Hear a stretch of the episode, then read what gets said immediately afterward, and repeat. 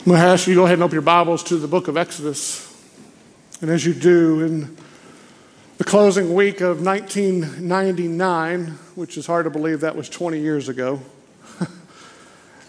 when we were preparing to close out the second millennium and enter into the third millennium, or to survive Y2K, I'm glad you all made it.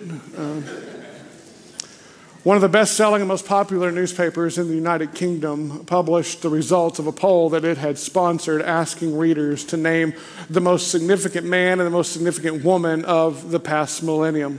So, the last 1,000 years. The most significant man, most significant woman of from AD 1000 to AD 2000. Take a moment, maybe in your mind, kind of think over that 1,000 year period of time who would have the winners be? Who would be the most significant man? Who would be the most significant woman of that period of time? Well, the results that came out show that the results were Nelson Mandela and Princess Diana. Now, clearly, these are two significant and iconic figures of the second half of the 20th century, but what about the previous 950 years? I mean, it can be debated that were they really the most significant people of the second half of the 20th century, much less the thousand years. But we're talking about like 950 years prior. We're talking about a thousand year period of time, and we're not here to answer that question. But what a survey like this shows us, what it reveals, is that most people don't know that much about history, if we're being honest. In, in truth, we don't know that much about our own history.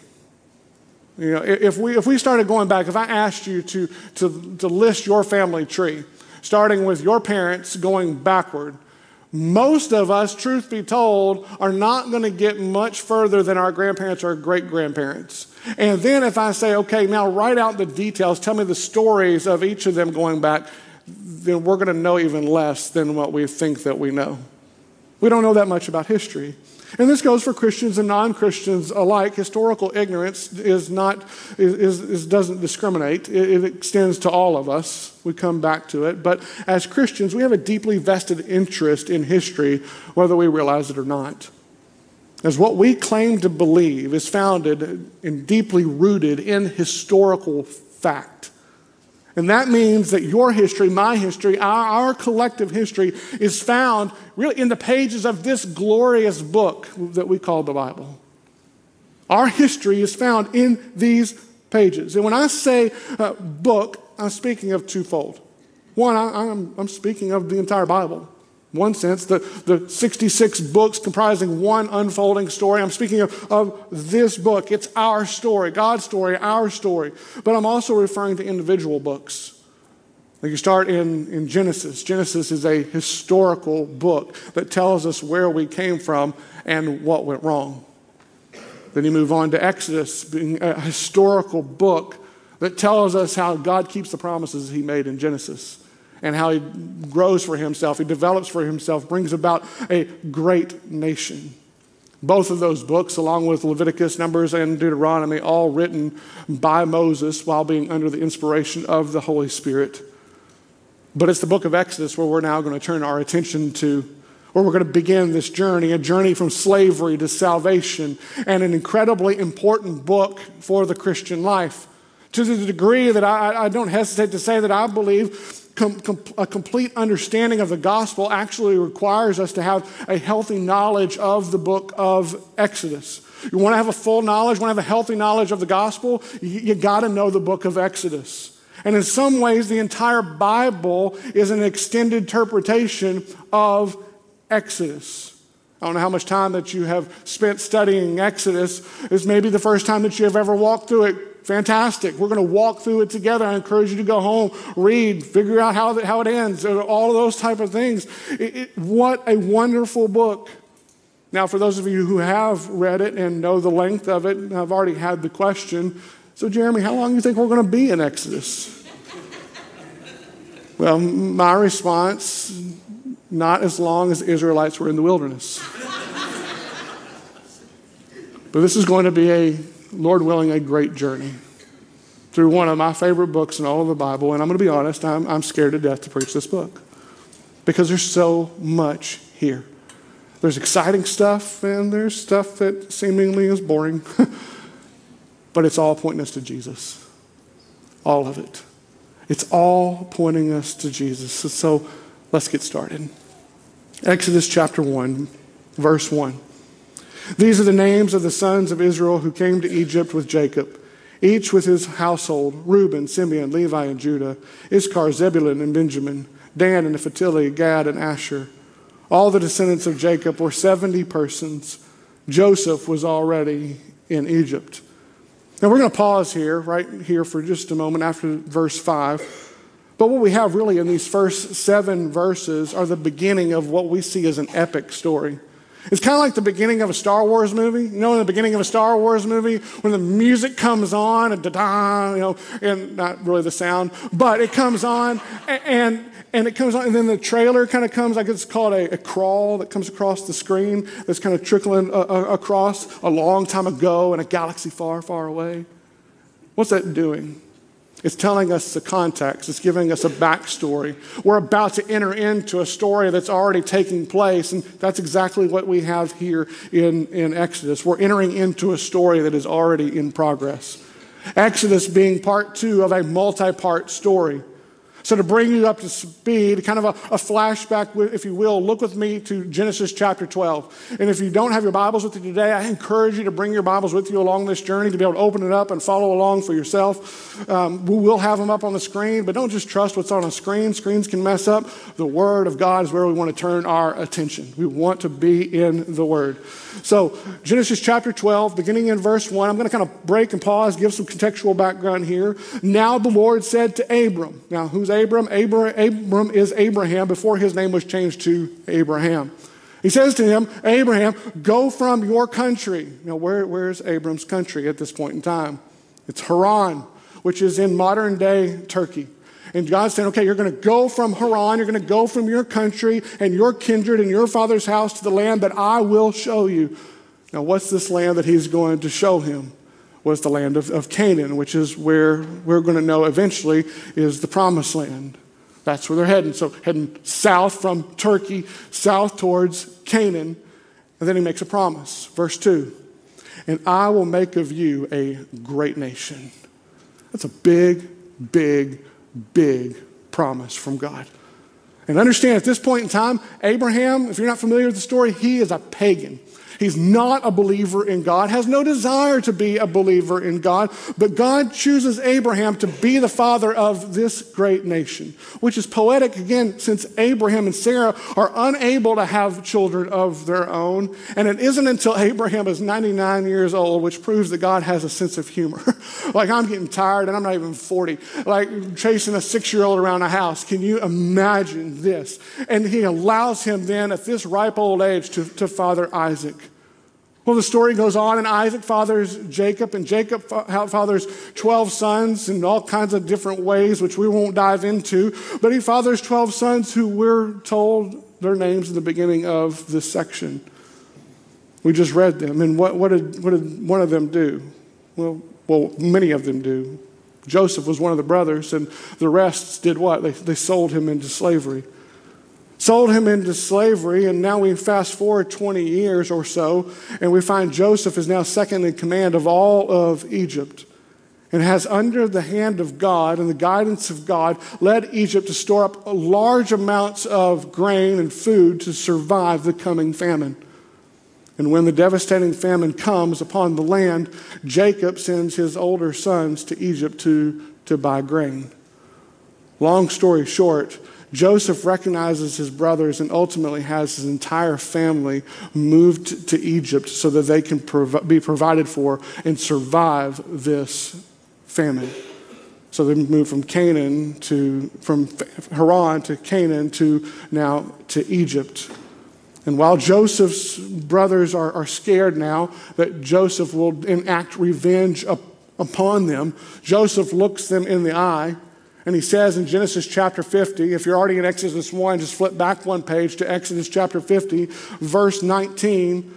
The last few verses here of Genesis, he says, Do not fear, for I am I in the place of God. He's asking him a question Am I not right where God would have me to be? Like all these things that have happened in my life, I'm here because God has me here.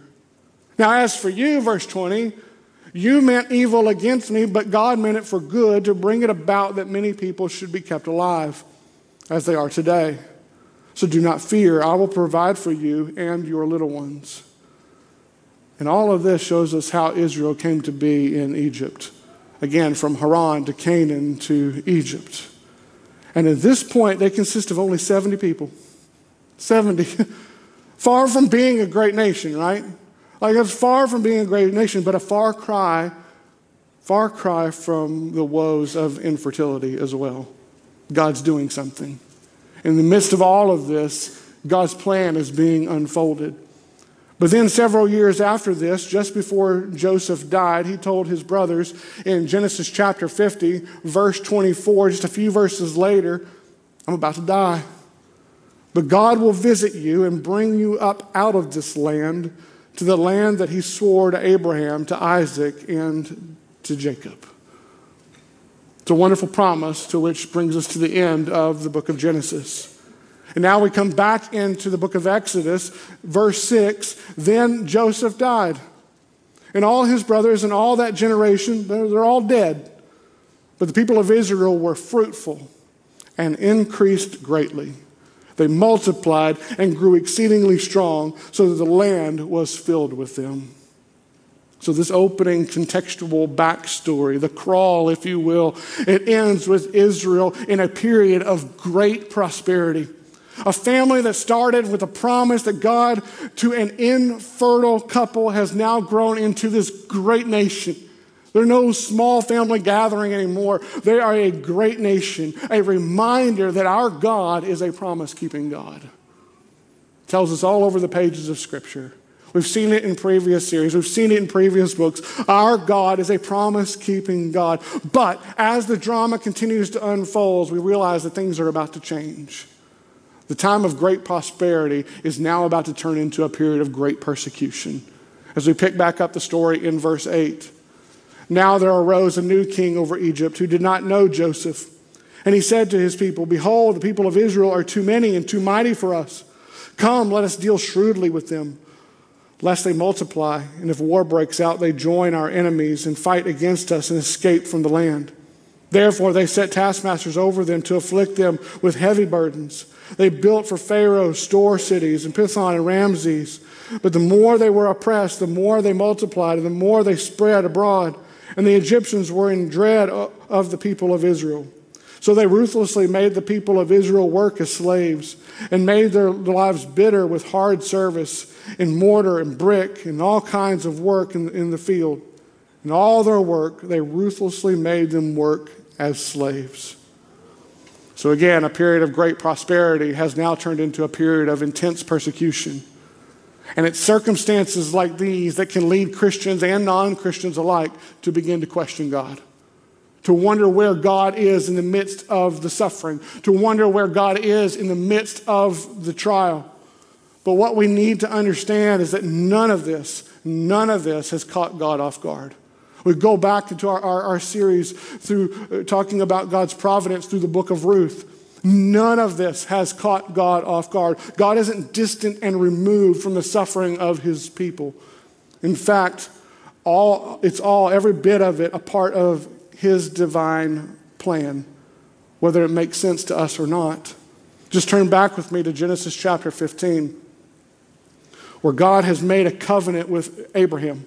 It's like a rock solid promise. See, Abraham didn't understand how God was going to fulfill his promise to him. Didn't make sense. Like, how am I, a guy who cannot have children, how am I going to be a father of a great nation? God, it does, I don't understand. All these things. God tells him to look up at the stars in the sky, saying, Trust me.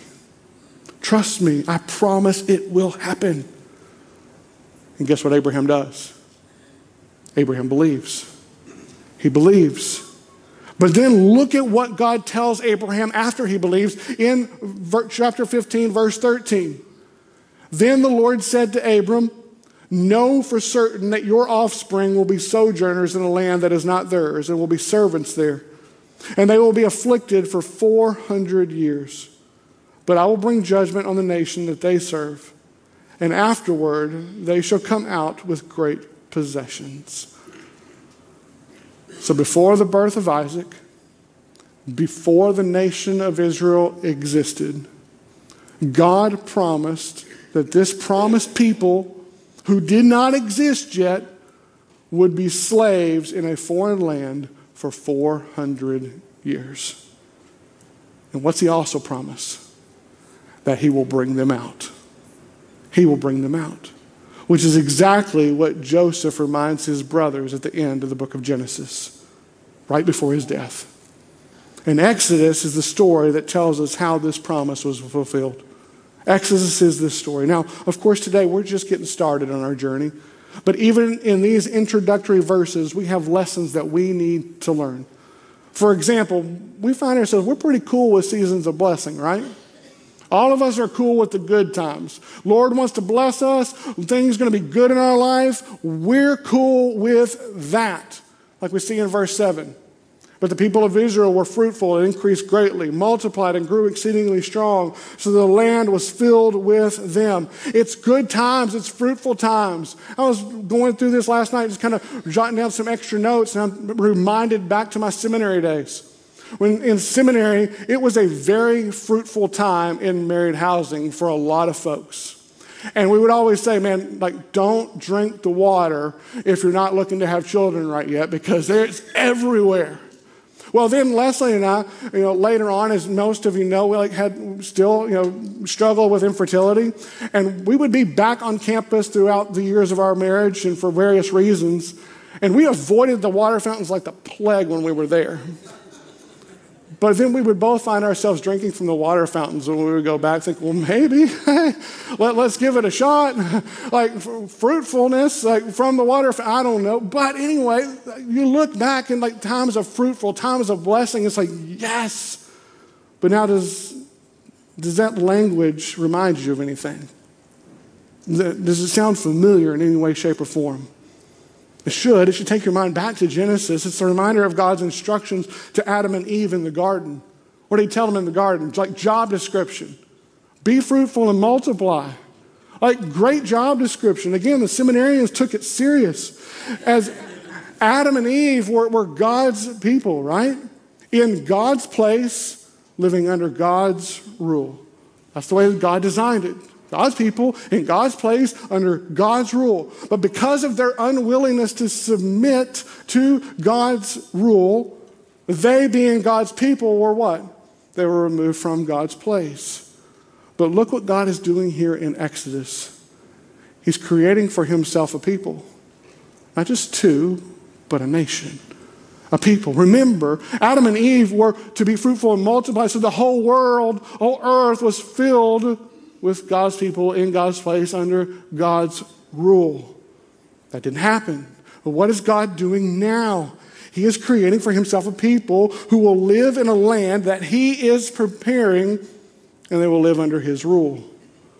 A people of impossible beginnings.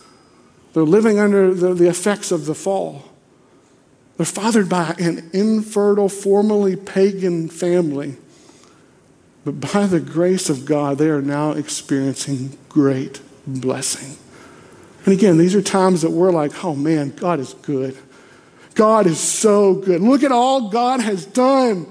Oh, but notice how we're, we're quick to profess God's goodness in times of blessing, times of prosperity, but not so quick during times of trial. Rarely do you see a, a Facebook fo- post or a prosperity gospel preacher speaking of how good God is in the midst of a great trial. You don't, you don't hear that in the midst of, of suffering. What we're prone to do in those times, and we're all in this spot, every one of us, we're prone to have those moments of questioning. Why? Doubting, wondering, where is God in the midst of, of, of our suffering? Why? Why? I don't understand. And again, if you're there, if you're not there, you will be there at some point in time. We've all been there. It's a natural part. But we need to have, learn how to think biblically in those times. See, we often see seasons of blessing and suffering as two separate things. We see like the blessing, okay, God loves me. The suffering, I must have done something wrong. That's kind of the way we, we kind of put them into these categories. But what these first 14 verses remind us or really teach us is that blessings and trials often go hand in hand, they go together. We see it all over the Bible. People living under the blessing of God while at the same time experiencing great trial. So, what I want to do in the, in the time that we have remaining is to look together at four reminders from these 14 verses in the context that they're flowing out of. Number one, don't forget the blessings of God in your life. Don't forget the blessings of God in your life. Like I mentioned at the beginning of this message, we're, we're a people in general who don't do well at remembering history, not even our own history. And this, the reason is because we're so easily distracted by the here and now. We're distracted by our present circumstances and we forget we forget the blessings that God has bestowed upon us. We, we forget his faithfulness in past trials. Well, we've seen him bring us through. We've seen him deliver us. We've seen how he is working these things for our good. But then we're in the midst of something else and we forget. Why? Because the immediate becomes our primary focus. It's all consuming. But what these first 14 verses do is remind us that sometimes, sometimes blessings and trials go hand in hand. Remember God's promise in Genesis chapter 12? God's promise to make of himself a great nation. Yeah, that promise right there, that's what's being fulfilled in these opening verses of Exodus. And when the suffering begins, the blessing doesn't stop. Do you notice that? Circumstances change, but what doesn't change? God's people don't stop being God's people. And let's not forget the context of this book. I'm not referring just to the immediate context and situation here. I'm referring to the context of the first readers of this book.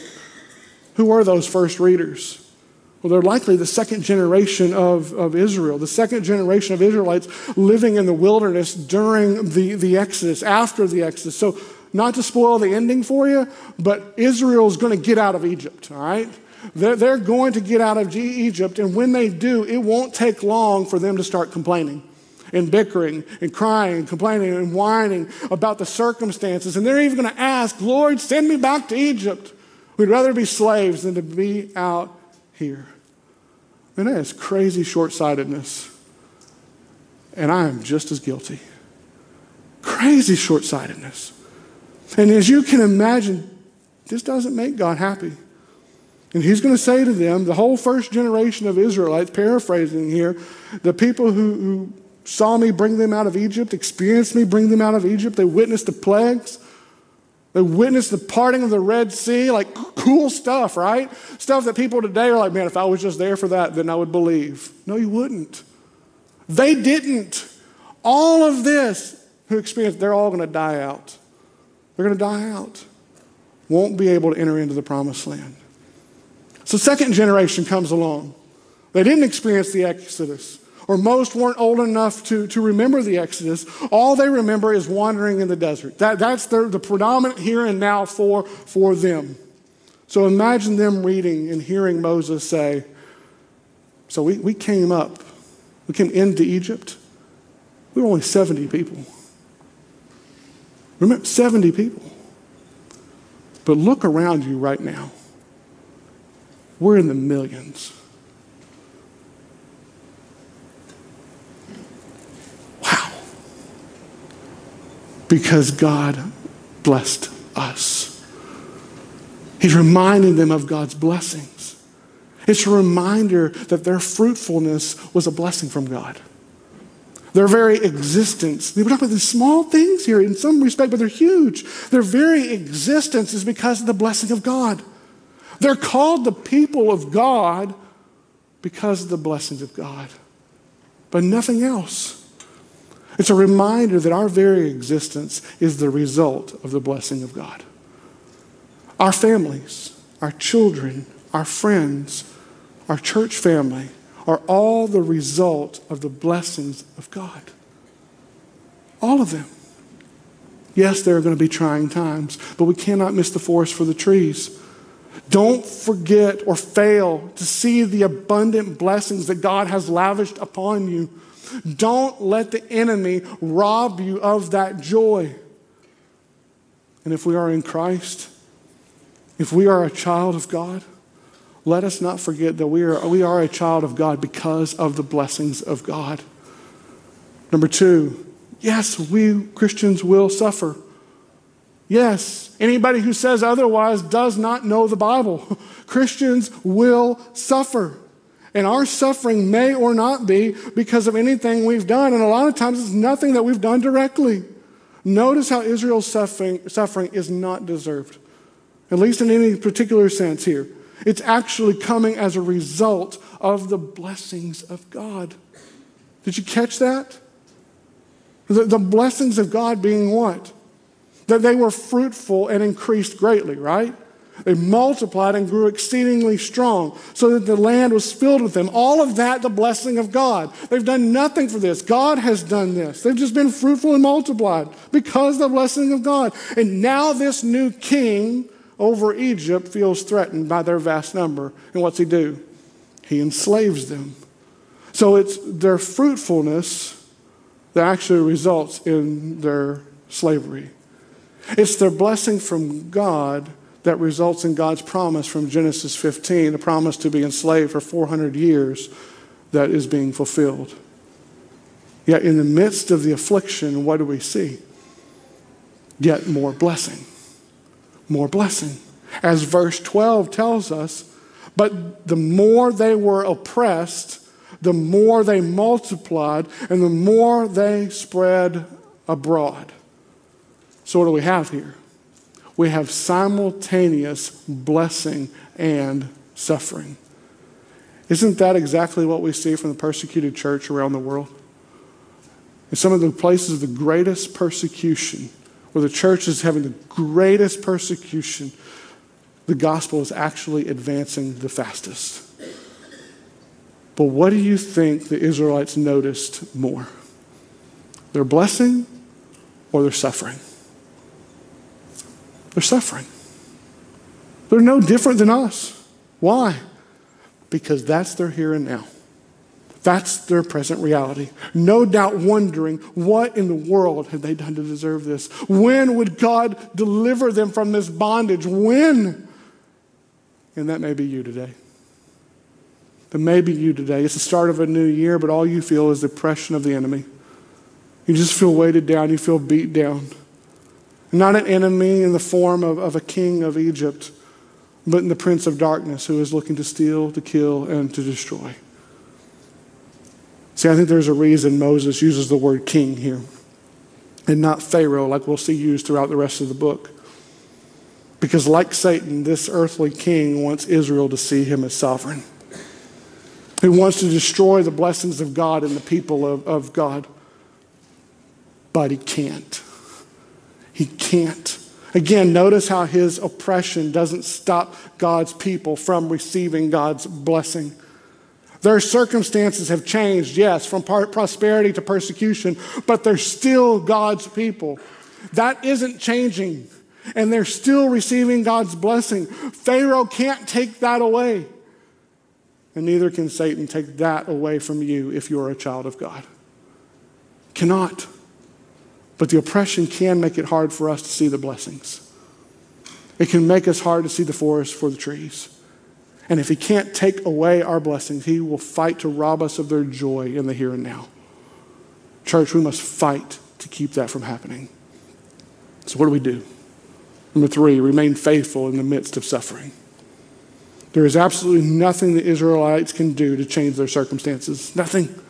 They would if they could, just like we would if we could. Oh, what we wouldn't give to be able to change our circumstances, to, to have a switch and to be like, man, let's turn this to another circumstance. We would take that in a heartbeat.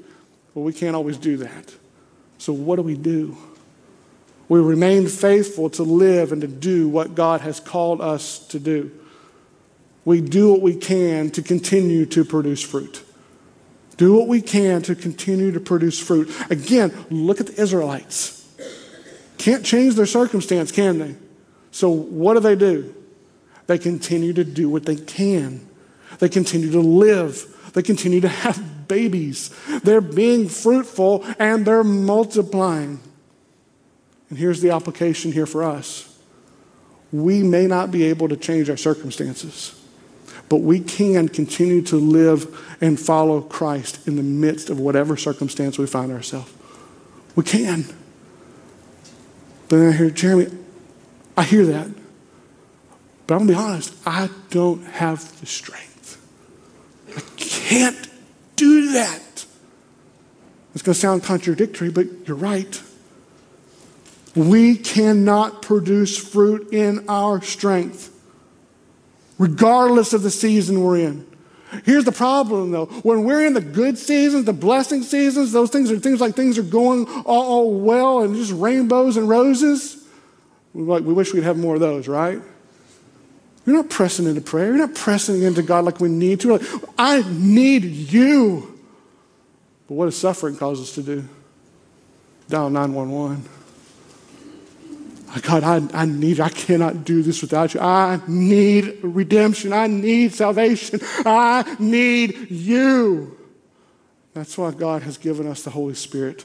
And that's why we must remember that when we feel like we can't go on, that Christ Christ is interceding right now to the Father on our behalf in every moment of every day, ensuring that we will persevere in the faith, that we will not stop believing, that we will remain faithful. Oh, church, how many days I have just had to rest there.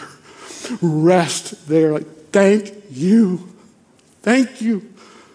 So, what do we do? We get up. Sometimes it's hard to get up, isn't it?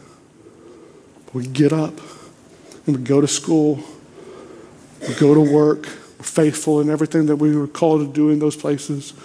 We get married if we can get married. We have babies if we can have babies. We teach our family the ways of God. We make disciples. We live. We live. We faithfully live. We faithfully do everything we can do for the glory of God, regardless of our circumstances. You know, this is the application for the Israelites enslaved in Egypt. This is the application for the Israelites in the exile that takes later, takes place later in their history. This is the application for the Jews in the midst of the Holocaust. This is the application for the slaves of the 1800s here in, in America. This is the application for persecuted Christians around the world. This is the application for each and every one of us. We may not be able to change our circumstances, but by the grace of God, we can remain faithful in the midst of our circumstances. Remembering that if we are in Christ, we are not slaves, not in the bondage to sin and death sense. No, we are children of God. We are co heirs with Christ, and we have been bought with a price we cannot afford and redeemed from the bondage of sin and death once and for all. And no circumstance, however difficult, can change that reality. Rest there, church. Rest there. But what those difficult seasons remind us over and over and over and over and over again is how desperate we are in need of a Savior how desperate we are in need of a Redeemer. Number four, continue to trust God in the midst of your suffering.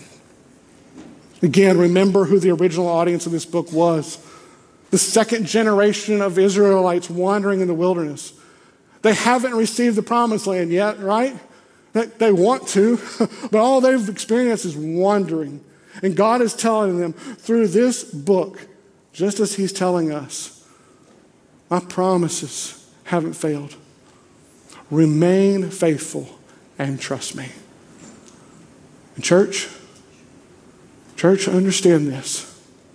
Understand that the hardest part of your story, the most trying part of your story, the scariest part of your story is not the end of your story.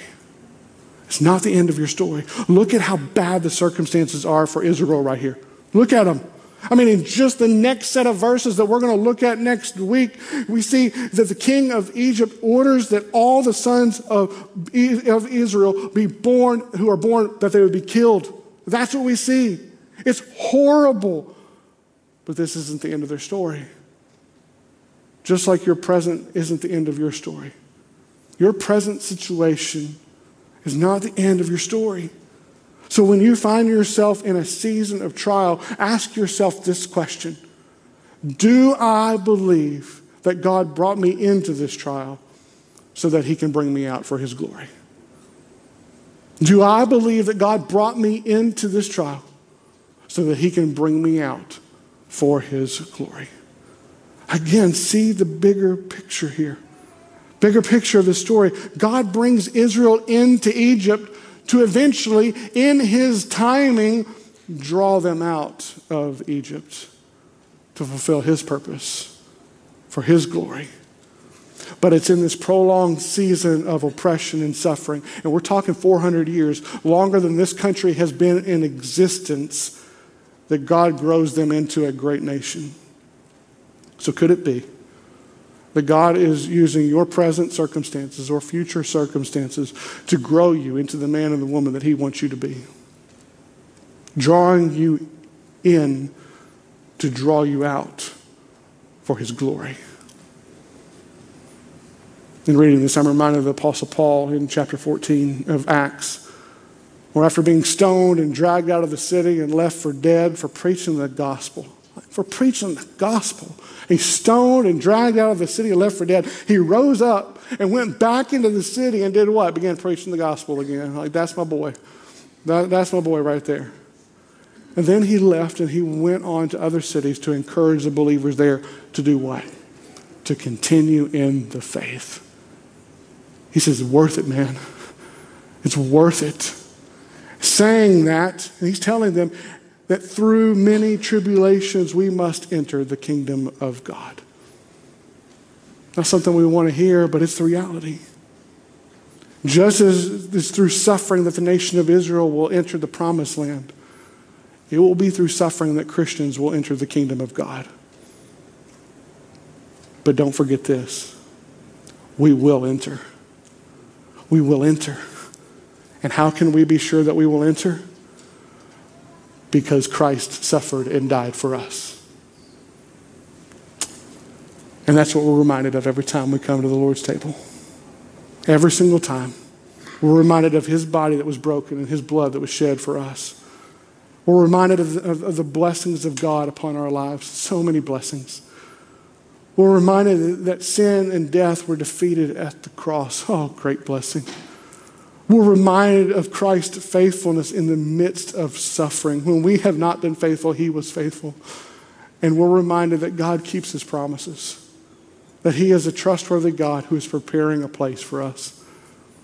We will one day be gathered together as God's people in God's place under God's rule for the rest of eternity. And oh, how I long for that day to come. So if you're a follower of Christ today, when I'm done praying, I want you to take as much time as you need to reflect upon these truths. Repent of your sin, give Him thanks for the blessings in your life, and come to the table in reflective celebration. You're going to find two cups, one stacked upon another, one containing the juice and one containing the bread. Just take both right out and, and go back and partake of the elements. If you're not a follower of Christ, we're glad that you're here. And if you have questions about anything that you have heard today, I am happy to sit down and talk through any questions that you may have. But I want to call on you to believe in this Jesus, to believe in this Redeemer, to, to call on this Redeemer to redeem you from sin and death. But we do ask that you refrain from taking of these elements as they are reserved only for repenting Christians. Let's pray together.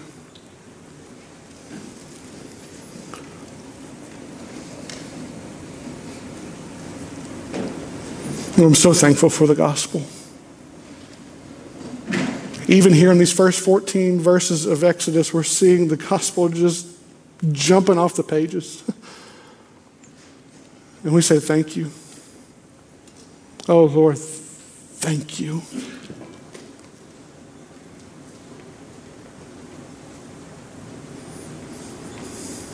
Ruth so many times that we can feel overcome by the oppression of this world. That we fail to see the forest for the trees. We, we fail to see the blessings all around us. We fail to even see who you are. Thus, sometimes the trivial, trivialness of our prayers. But we are not praying to a trivial God. We are praying to you, the one who created all things, sustains all things, delivered the, your people from Egypt in miraculous, amazing ways. You who sent your son to live and to die and to literally rise from the dead. Lord, we say thank you. Have your way, O Lord, from the preaching of your word. In Jesus' name, amen.